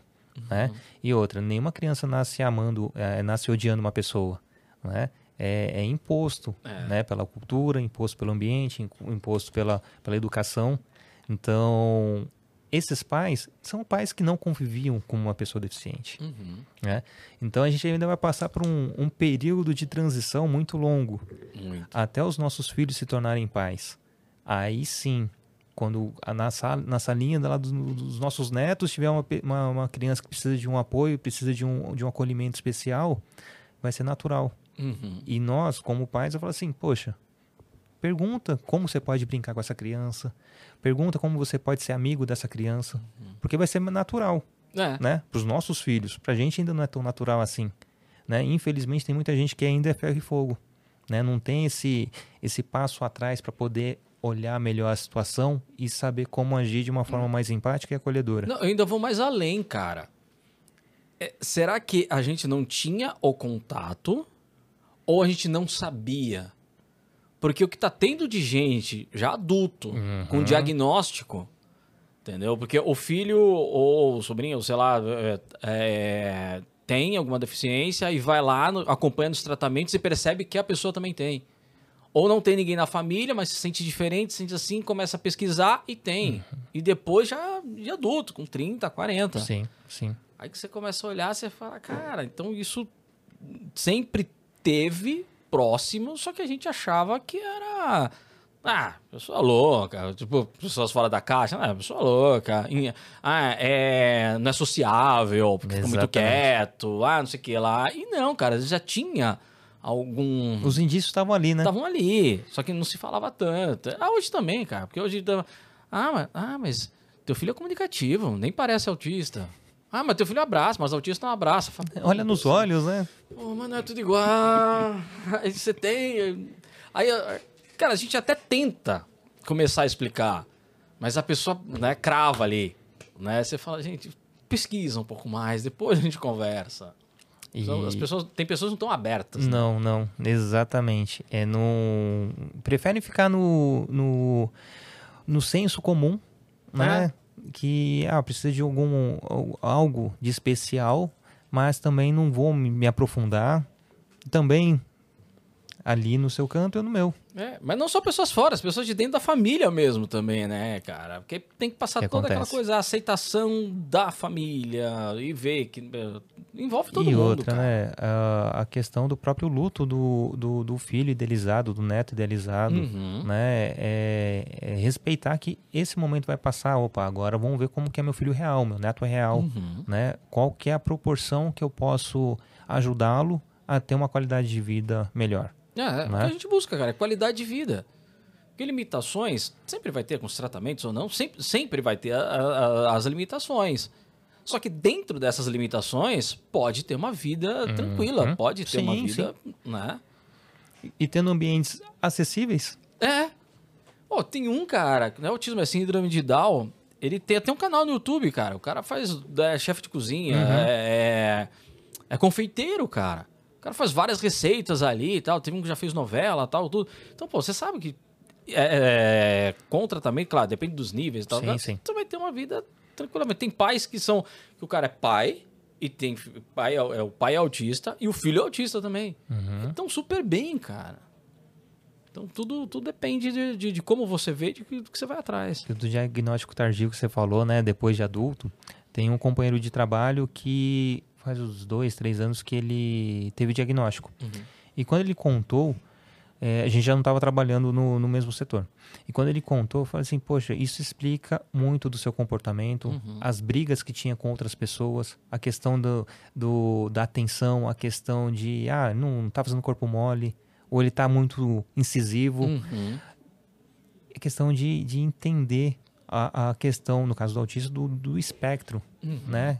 Que ele falou, muita gente falou, o, chefe, o antigo chefe falou é, que não tem nada, né? Ele está se fazendo de coitado, sabe? Então, a, a- a ignorância das pessoas, né? E entender minimamente como que funciona. É. E outra, ninguém vai usar um- uma deficiência, ninguém vai usar um transtorno, uma síndrome, uma doença para se promover, Claro que não. né? Para pegar um atestado pro filho por causa que o filho tem tem, tem isso. N- não vai, né? E lógico, vai existir pessoas que façam faz isso, mas é muito irrisório. Não, e você vê quem mais faz isso são pessoas que não são. Que não, não teve o são, caso daquela, é que foi, verdade. não lembro que estado que foi, que ela queria vaga especial, não sei o que lá, que até Uhum. viralizou aí, falando que era autista e tal, e não era. Geralmente quem faz é quem não é, Quem não é. né? Né? Acaba isso. tirando vantagem de algo que uma, uma coisa é, é tirar vantagem, outra coisa é você utilizar do seu direito, né? Uhum. Mas quem tira vantagem é que realmente que não, não precisa, né? É. Mas uma coisa que eu acho legal disso tudo, cara, é que é, com esse é, com esse aumento da fala, né, da questão do autismo, então né, muita gente indo na rede social falando e tal, isso eu acho legal, cara, que aumenta a empatia das pessoas. Porque você começa a olhar o comportamento de outra pessoa, você começa. Às vezes a pessoa nem tem, às vezes tem, tem pessoas que não são, não tem síndrome nenhuma e são introspectivas, falam, né, são antissociais e não tem nada. Né? Mas você começa a reparar mais no ser humano. Que você começa a perceber que nem, nem- ninguém é igual a ninguém, cara. Você- tem gente da- da- assim, que cresceu, nasceu na mesma casa e tudo, só que tem pensamentos diferentes, formas de ver a vida diferentes. Então, isso é legal, cara, que vai criando uma empatia mais nas pessoas, você começa a olhar cada um como um ser único. E além da empatia, ah, é não olhar com. Lógico, compaixão é algo bacana, mas não olhar com olhos de compaixão, né? De dó, né? Ah, é o sofrimento. Não, é você sentir a necessidade da outra pessoa. Essa é a empatia. Não é simplesmente, ah, eu tô com dó, ó, eu tô isso aqui pra você. Mas não quero isso. Não, você precisa disso. Não, não, eu preciso. Vou, o que, o que você precisa? Né? É, esses olhares de dó são os piores, cara. Você percebe que as, as pessoas estão olhando falam assim, não, mas que dó. Tipo, ah, coitado desse pai, coitado dessa mãe, coitado dessa criança. Cara, eu- a, a gente percebe, às vezes a criança não. Né? Que às vezes tá tão, tá tão né, no mundo dela ali, claro, percebe muitas coisas em volta, Sim. mas tem coisas que passam né, desapercebidas. A gente que tá mais né, ligado já percebe. Aí a gente acaba se constrangendo, né, cara? Fala assim, meu, não olha assim. E assim, eu, eu, vendo, eu vendo meus filhos assistindo televisão, um desenho, de repente o Heitor, o Heitor e o Gaio estão dando risada. Aí o Arthur pergunta, o que que foi? E tá assistindo ali, vendo a mesma coisa, só que não percebeu o, detalhezinho que, que despertou o riso dos outros, sabe? E isso, isso machuca, né? É saber que tem uma, uma, uma gran, um grande abismo, muitas vezes, ali no, na questão do comportamento. É, né? A forma deles entenderem as coisas é diferente. Né? Então, por exemplo, meu, é, meu filho assistiu todos os filmes dos Vingadores. Mas, pô, ele sabe da história, ele sabe do multiverso, não tá nem aí. Ele quer ver o pau quebrando, ele quer ver o Homem de Ferro batendo no Capitão América, ele quer ver o Hulk destruindo. É a graça dele. Entendeu? Agora, a gente já não, a gente já quer assistir o filme, já quer saber a história, pô, o porquê do estalo do Thanos, o que aconteceu e tal. Então, né? Então o entendimento é diferente. E é difícil você até. Como já veio desde, desde quase bebê, né? Então já, já foi assim, ele se adaptando e a gente se adaptando. Né? Então é, é mais natural. Mas, cara, mas é difícil você chegar, conseguir entrar no mundo dele, entrar na cabeça dele. Né? O que, que ele entendeu disso aqui? Pra aí sim né, você apresentar outras coisas, mostrar outras coisas. Né? É ter essa abertura, né? E eu, eu, eu costumo falar com tom de brincadeira, mas de, de forma séria, né? De perto ninguém é normal. Né? Todo mundo, se for procurar um profissional, vai sair do, do, do, do consultório, lá do psiquiatra, do psicólogo, com o diagnóstico de alguma coisa. Ou minimamente, ó, você tem traços disso, disso, disso, disso. Sabe? Todo mundo. E às vezes eu falo que meu filho que é o normal, nós que somos os anormais. Ele enxerga o mundo de uma forma real.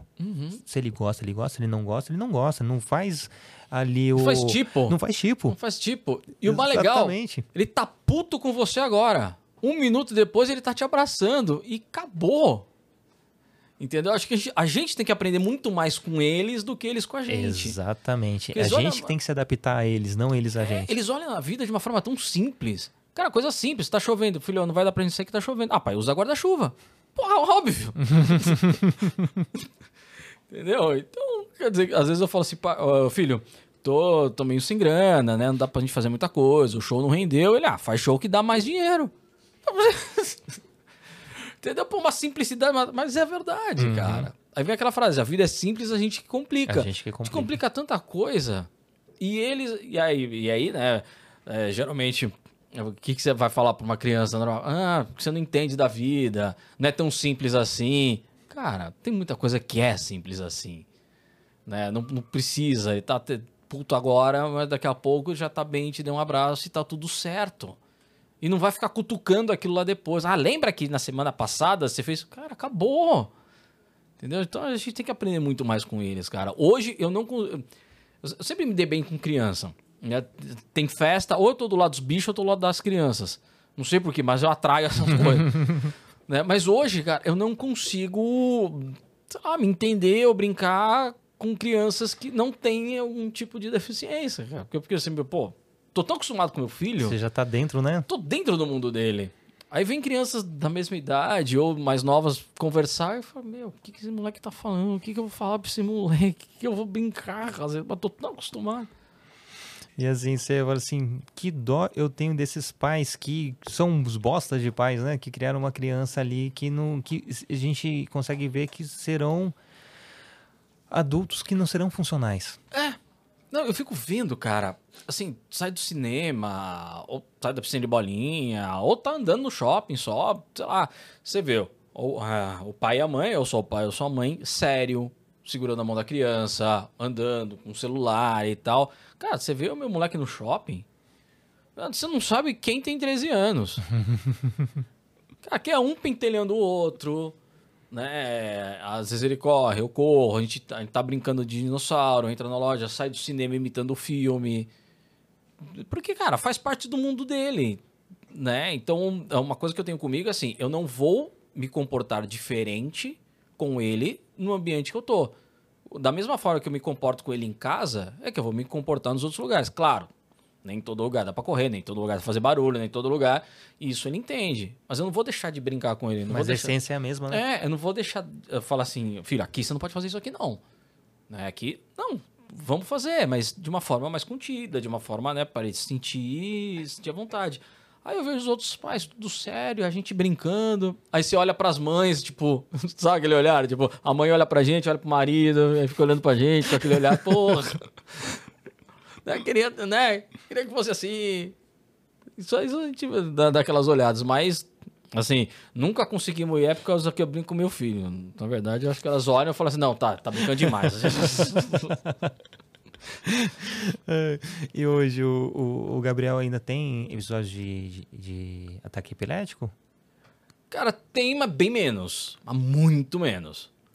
Né? Mas pelo menos uma vez ao ano ainda, ainda tem.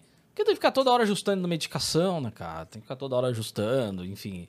E às vezes normal, ficou muito tempo sem convulsionar, você fala, ah, leva depois, leva depois. É, putz, normal. Tá a vida inteira levando, cara, chega uma hora que você fala, ah, não, tá bem, depois eu levo. O importante é estar estável, né? É. Mas às vezes acontece. Mas não era tão grave quanto, quanto era antes. Era bem, é bem mais reduzido. E já passou algum episódio assim que realmente você, você falou, putz, ferrou? Cara, é quando eu tava em, em Fortaleza. Os piores episódios. Por quê? Quando eu fui a primeira vez pra lá, que foi em 2018, é, ele passou dezembro e janeiro comigo. Só que eu tava numa desgraça financeira, de trabalho. Eu tava, meu, literalmente, né, é, muito ruim. Mas ruim, ruim, ruim. Eu já falei ruim? ruim! Potencializa isso a décima Mas potência agora. muito ruim. Né? E ele foi. Só que as primeiras semanas ainda tava ok, né? Foi piorando, porque os trabalhos não estavam vindo, os shows não estavam vindo e tal. Enfim. Só que lá ele tava fora de toda a zona de conforto dele. O que, que é? Qual que era o nosso ritmo antes? Vai na padaria, compra é, é, mini salgado, mini churros, aquela Carolina, né, que vem com doce de leite. É, vai no Aquário de São Paulo, vai no zoológico, vai no shopping brincar, tal. Então, foi uma mudança muito, assim, uma semana ele tinha isso, dois meses depois não tinha mais nada disso, né? Então, lá em Fortaleza, pô, Não tinha dinheiro pra pegar o táxi. Não tem metrô como aqui. Né? Tem metrô, mas não tantas linhas quanto aqui. Então, pô, pra eu ir com ele na piscina, lá da Praia do Futuro, era 120 pau. Porque é o táxi pra ir, o táxi pra voltar, ele não paga a entrada, mas eu pago a entrada e tem o que a gente vai comer. Somando tudo dá 120. Pô, eu não tinha toda hora 120 pau. Pra ir no shopping, tinha que pegar o táxi para poder brincar e tal, cinema. Então, ele não tinha as coisas que ele estava acostumado. E eu também não tinha a grana para tentar adaptar ele de uma outra forma. Né? Ele só foi, só foi passar as férias comigo. Né? Então, cara, ele saiu da zona de conforto, saiu do que ele tá acostumado, saiu da vivência dele, meu, despirocou. Despirocou, tanto que várias vezes na frente do shopping eu tinha que estar deitado com ele no chão ali, porque ele tava tendo crise. Na rua, deitado no chão na rua com ele, porque ele tava tendo crise. Entendeu? Então, teve até um, a gente tava na frente de um shopping uma vez, ele tava puta numa crise, ele tava batendo no banco, fazendo as coisas tal. Aí tinha uma mulher de branco, acho que era enfermeira, médica, sei lá. Ela começou a conversar. Aí ele falou: "É, ele mora com você? Eu falei: não, ele mora com a mãe, só veio passar as férias aqui, mas não, eu tô tentando que ele, que ele more comigo. Ela falou: mas você quer ele assim? Desse jeito? Eu, Porra, é meu filho, pô. Eu vou querer como? Ué, né? Isso aí daqui a pouco passa, né? O tratamento, remédio, isso aí passa. Falou: não, isso que é pai mesmo, viu? Falei, Porra, isso é o básico. Porra! É, porra! E daí, que tudo bem. É chato, é chato, você se machuca, você se machuca, tem todo um... Mas e aí? Só porque ele tem isso, eu vou falar, não, fica com a mãe e dane-se? Não, pô. Não dá. É, ué. E a relação filho- entre você e ela é amistosa? Ixi, isso dá outro podcast. isso dá outro podcast. Isso aí, né? né, né, Isso aí. né, né, né, Enfim. Mas, cara, é, é meu filho, independente de qualquer coisa. Então, se ele tá tendo crise ou não, se ele vai regredir ou não, pô, dane-se, cara. Eu vou votar do lado dele, no que ele precisar, né? Porque, porque uma, uma das coisas que eu vejo, cara, tinha, tinha uma época que eu tava em muitos grupos de mães e pais, né, de filhos especiais e tal. Só que eu vi um negócio muito pesado, cara. As elas mais reclamam do que tentam ajudar. Só que uma coisa que você vê é a maioria dos pais pula fora. A grande maioria, cara, a grande, grande, grande maioria pula fora. Eu ainda não pulei, eu tô ali, firme e forte. Você vê meu Instagram, só tem foto dele. Não, e você vê a- as estatísticas, né? Do, quando tem o diagnóstico de um filho especial ou, ou- ou quando já tem uma deficiência já, já do nascimento, Uhum. ah, o, o casal se divorcia, eu, eu acho que 75% Uhum. dos casamentos não, não duram, se divorciam por conta da defi- deficiência, porque o cara acha mais prático sair, Uhum. abandonar literalmente a família, abandonar o filho.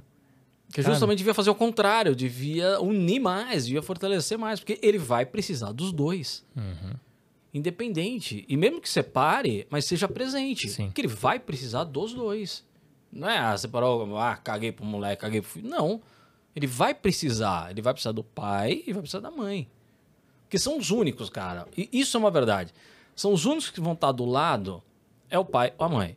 Você pode separar, ter outro relacionamento, a mãe pode ter outro relacionamento, pode ter família gigantesca, não interessa. Mas no final, quando o bicho pega, é só os dois. É só os dois. Isso é, cara, uma verdade, mas é que não, não, não só que eu né, testemunho que eu vejo, mas até conversas com, com outras pessoas, com outras mães, com outros pais, é isso, cara. Na hora que a coisa aperta, porque na hora de brigar todo mundo briga. Todo mundo, ah, não, porque... mas na hora que a coisa aperta mesmo com o filho, é só os dois. É só quem jeito. tá ali 24 horas mesmo que sabe que, como que funciona, né? É, Os pitacos, os olhares, ninguém tá ali, ninguém tá ali. né? Ninguém tá ali. Ninguém tá ali. Vai, pode brigar, pode falar, mas na hora, cara, que precisa, na hora que precisa realmente, é só os dois. É, só- é raríssimas ah, exceções que o, ah, o pai tá com outro relacionamento, a mãe tá com outro relacionamento e as os, os novos que entraram nesse relacionamento estão ali juntos também. É muito raro, cara. É muito, muito, muito raro. É punk. É, E- é, mas, cara, mas é aquela coisa. É assim, ninguém de fora tem obrigação nenhuma. Filho não é teu? Então a obrigação é tua. Faça. Entendeu? Não adianta jogar a responsabilidade pra um, pra outro. Enfim, ninguém, ninguém tem obrigação nenhuma de te ajudar. E assim, Vai lá. não tem obrigação, mas tem que respeitar. Tem que respeitar. Né? Ah, Tanto é que, meu, sempre quando eu vou conhecer alguém, eu falo, meu filho é especial. É a primeira coisa. né? É Antes da oi. Sabe aquela coisa? Ah, meu filho é especial. Ponto. É já para não ter nenhum envolvimento, nenhum investimento emocional, um, um crush, uma amizade, uma relação de trabalho, já explica, né? Já explica. Já desde, desde sempre. Esse aqui, meu nome é esse, esse aqui é meu filho, e é isso, pronto. É. É, o nome é esse, esse aqui é meu filho, tamo junto sempre e é capaz do nosso primeiro encontro ele tá junto. Entendeu? Porque assim, eu não vou, é aquela coisa, eu não vou deixar de sair, eu não vou deixar de fazer alguma coisa porque meu filho tá comigo. Entendeu? Isso, é, isso sempre foi assim. né? Então, se eu tenho que trabalhar, se eu tenho que fazer tal coisa, a não ser se eu tenho que viajar. Aí, realmente, né, descontratante pagar a passagem dele vai comigo, senão, né, é, mesmo assim são situações é, pontuais, né? pontuais. Agora, situações do cotidiano, do dia a dia, cara, se ele tá comigo, eu vou, ele vai comigo. Eu já aviso, ó. Eu tô com meu filho. Pode ir? Pode, então vamos. Não pode? Então tem como a gente marcar para outro dia? É. Porque hoje eu tô com meu filho. É.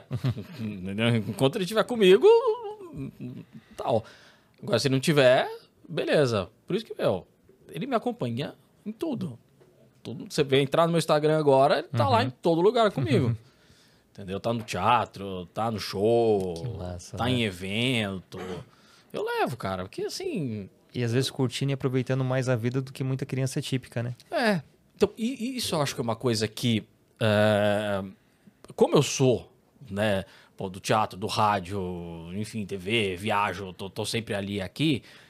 E desde bebê ele sempre me acompanhou. Então eu acho que isso fez um bem pra ele danado, porque eu vou no cinema numa boa com ele, né, por causa do barulho, tá, essas coisas. é, ele vai no teatro, vai numa boa.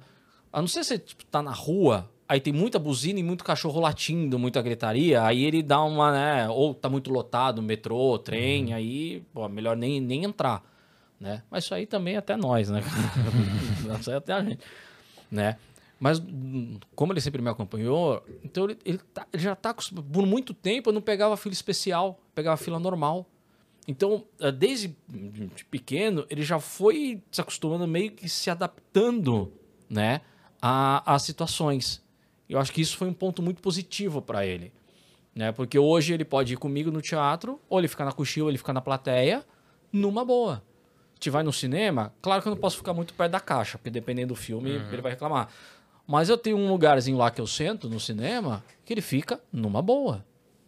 Entendeu? Então eu acho que isso. Isso levando, levando em consideração todos esses detalhes, Todos né? esses detalhes. Som, é, precisa sair para ir no banheiro, não- então não pode ficar muito centralizado, não pode ficar muito na frente da tela, não pode ficar muito lá atrás. É. Tem todos esses. Não, tem tudo. Mas como é já natural pra gente, tá na hora de comprar, claro, eu não vou pegar a sessão que tá lotado. A não ser quando é estreia, tipo, que nem eu falei dos Vingadores. Aí, pô, aí não teve como, cara. Qualquer filme desses aí tá lotado. Mas eu escolho já. Já normal, cara. Escolho o banco, faço, que já fica próximo do corredor. Se tiver que levantar é, para sair, já vai no banheiro antes. Então tem todo um negócio que já tem que fazer que, pô, já estamos acostumados, cara. Então é natural. Não é, não é um peso. Uhum. Não é aquela coisa que fala, putz, meu filho vai ter que ir comigo hoje, caramba, vai no show, puta, vai encher o saco. Não, cara. É natural. O único lugar que eu tenho um certo dificuldade é lugar que eu nunca fui. Que nem eu fui me apresentar uma vez lá no clube do Danilo. Eu nunca tinha ido no clube do Danilo. E eu errei o horário. Eu cheguei uma hora mais cedo do que era pra começar a chegar. Putz.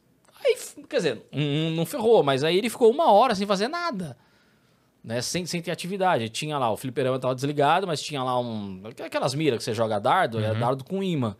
Ele brincou lá cinco minutos, já tava sem o que fazer. Eu tinha que passar texto, tinha não sei o que lá, e eu, eu não conhecia. Então, nesses lugares, você sente um pouco de. Cara, onde que eu tô pisando? Até onde eu posso Receio, ir? né? Que, que- putz.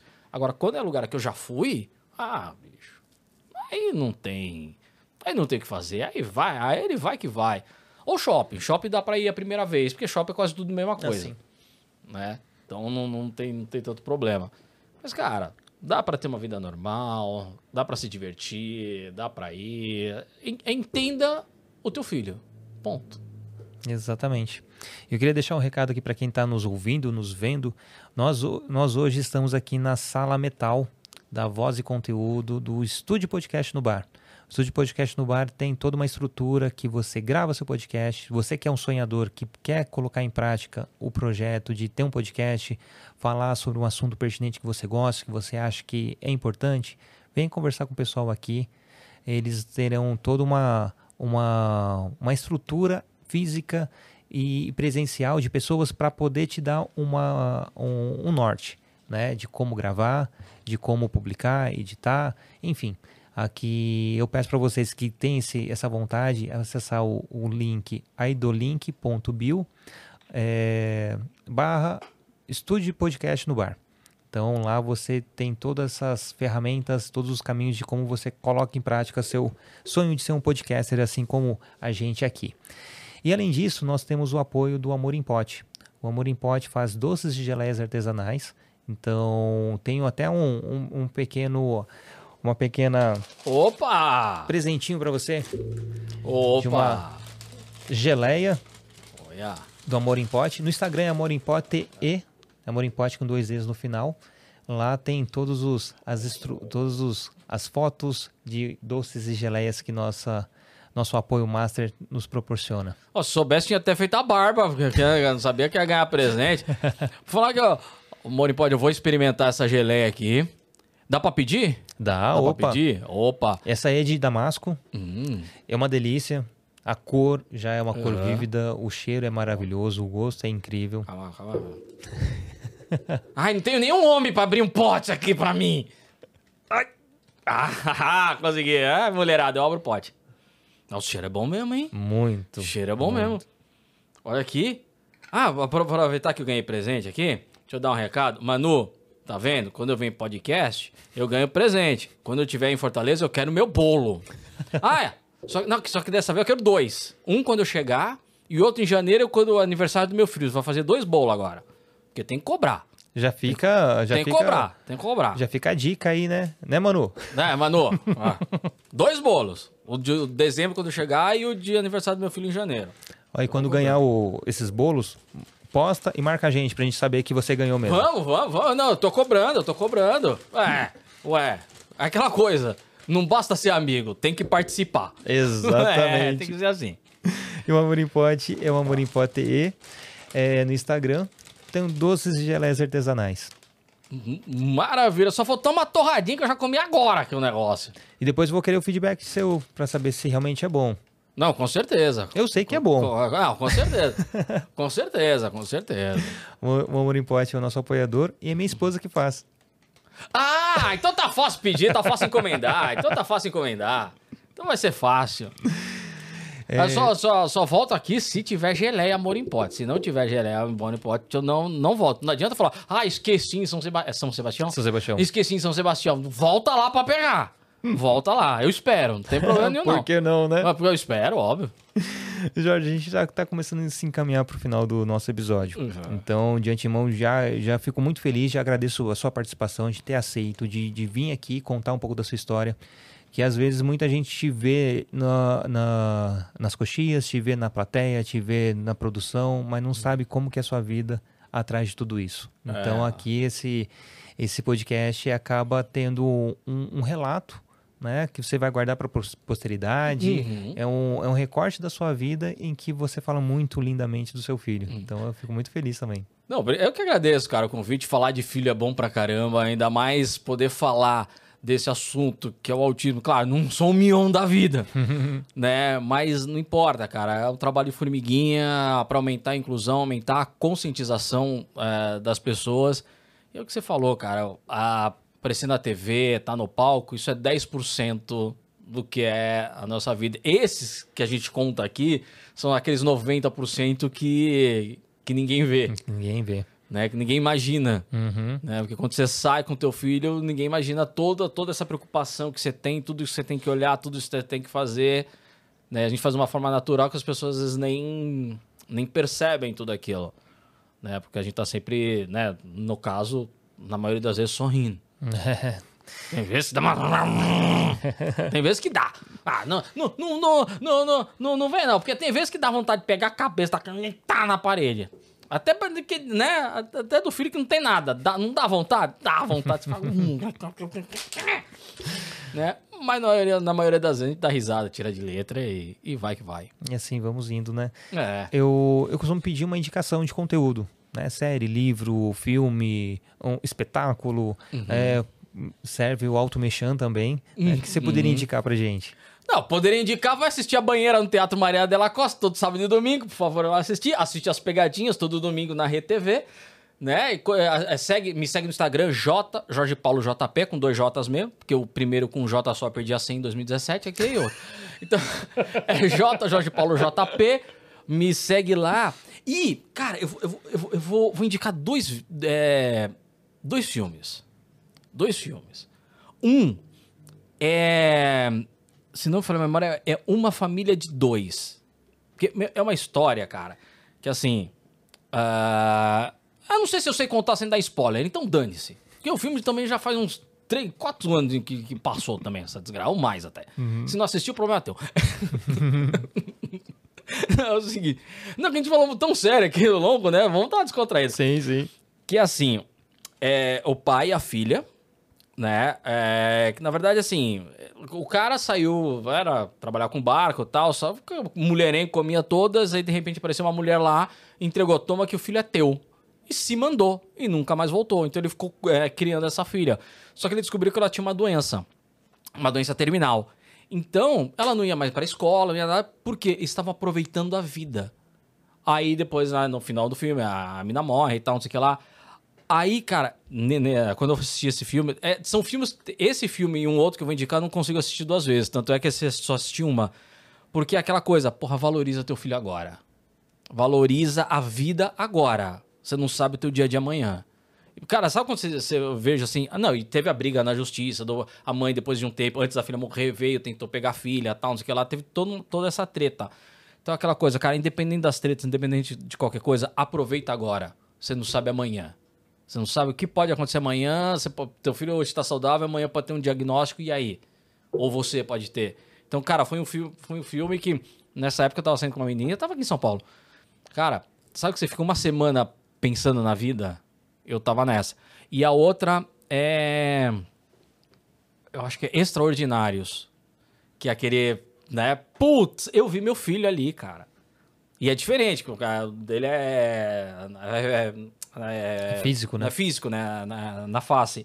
Mas você vê, cara, o que o moleque passou foi o que meu filho passou.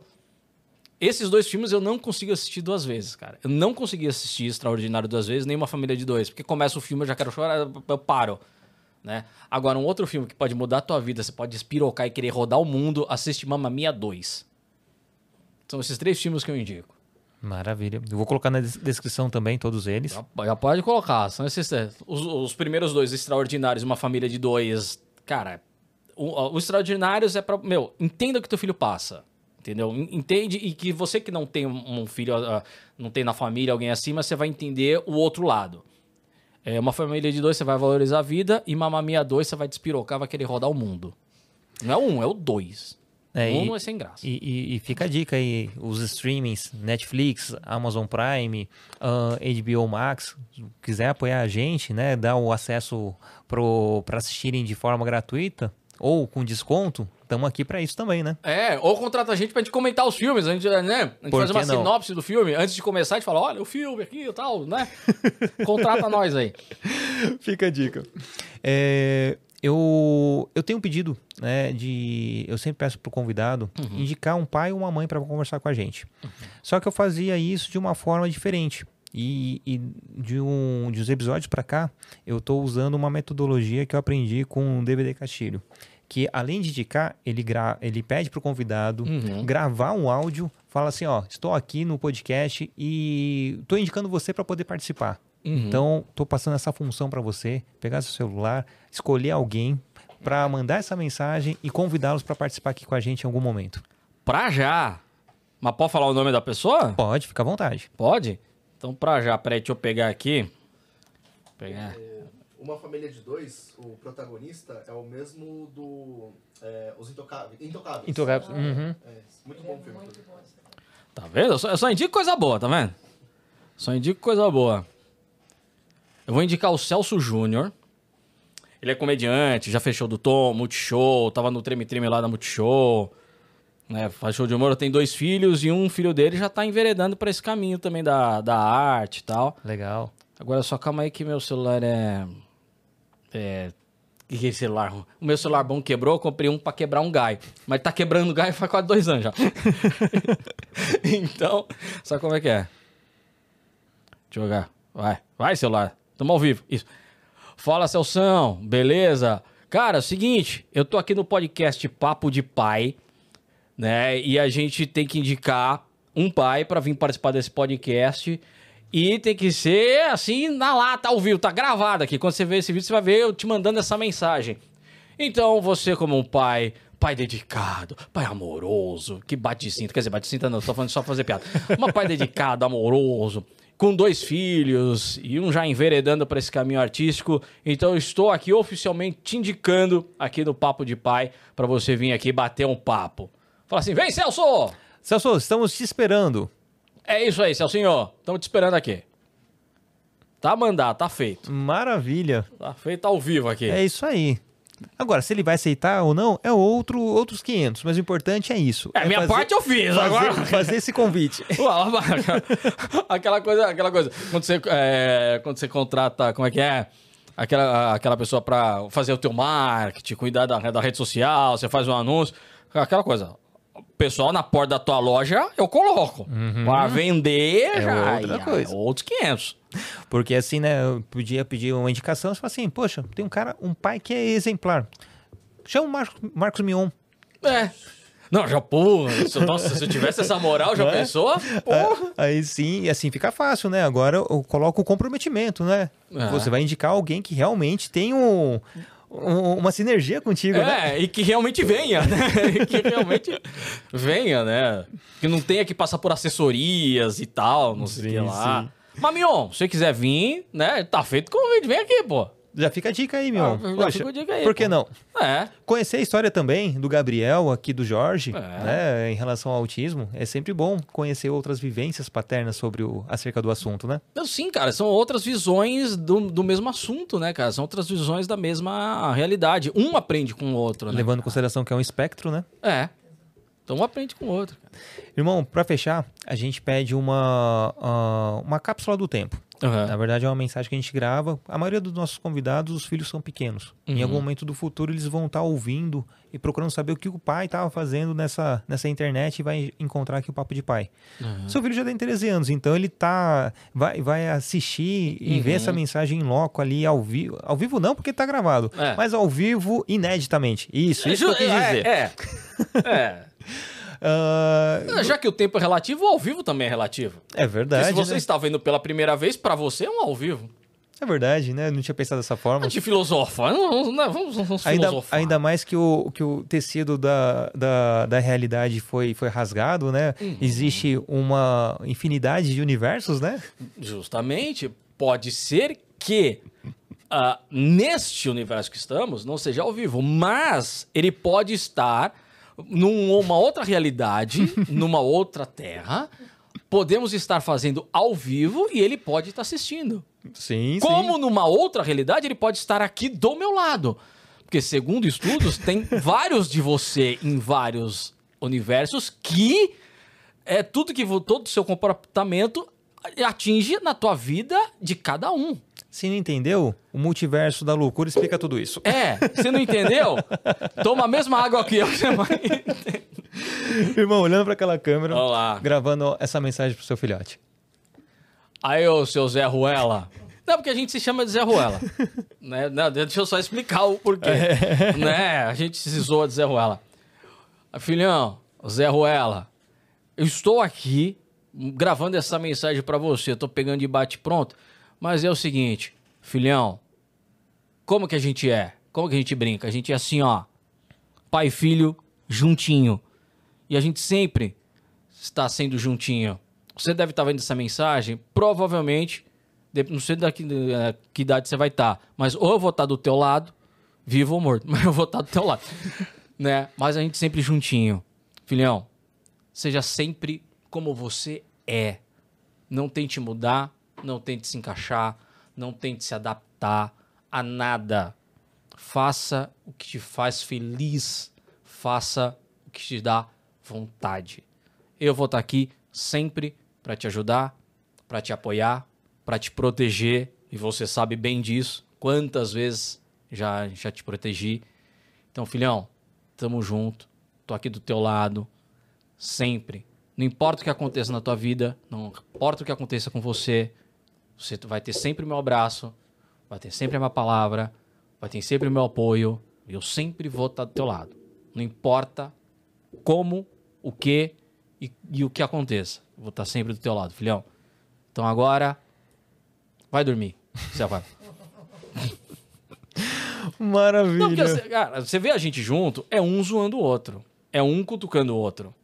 Né? Então, né, vou mandar mensagem como, se a gente, como Sim, se a sim, gente sim. conversa normal. É, é, é a vivência realmente como ela é, né? É, a vivência como ela é, aquela coisa. Ah, claro, é que às vezes ele, ele me chama de Zé Ruela em lugares que não é pra chamar. Entendeu? Tá, Às vezes o pessoal olha estranho, caixa do supermercado. Ah, esse aqui é meu pai, Zé Ruela. Fala, cala a boca, moleque. A pessoa tá olhando com uma cara de. Né, Zé não, Ruela pra mim? de- né, não entende. É, maravilha, irmão. Fico Hum. muito feliz, né, por você ter, ter vindo aqui com a gente. Ah, o assunto fluiu por, por mim, a gente ficava conversando por horas e horas, porque falar de, de- de nossos filhos é, é incrível, né? É. Não, e o que tem de história pra contar, né, cara? Tem, tem, muita história de coisa que a gente passa e vai continuar passando, já Uhum. passou, enfim. Mas é bom que fica o gancho pra voltar, né? Sim, sim, com Fica certeza. gancho pra voltar. Fica aí o hashtag parte 2. Aham, Não, com certeza, cara, com certeza. Chamar, tô vindo. Por que não? Uhum. Jorge, querido, muito obrigado mesmo. Então, já deixou seus arrobas. Então, quem, quem chegar aqui e, e não conhecer o Jorge, já vai lá, já dá um coraçãozinho pra ele, já chama ele no direct. Com certeza você vai dar um boas risadas e É. ver o- um pouquinho do trabalho dele nesse, nesse mundão aí. Manda Pix também, que tá na fase. É, manda Pix. Manda Pix, eu preciso sair com meu filho, preciso me divertir com ele. Manda Pix, manda Pix, eu preciso me divertir com meu filho. Né? Manda direct, eu mando o Pix lá, né? porque eu preciso, preciso me divertir. Então, então, É. então fala de novo aí seu, seu Instagram. É J Jorge Paulo JP. É Jorge Paulo com dois J's mesmo, tá? J Jorge Paulo JP. Aí você entra lá, me segue, manda um direct, fala, qual é o seu Pix? Aí eu mando.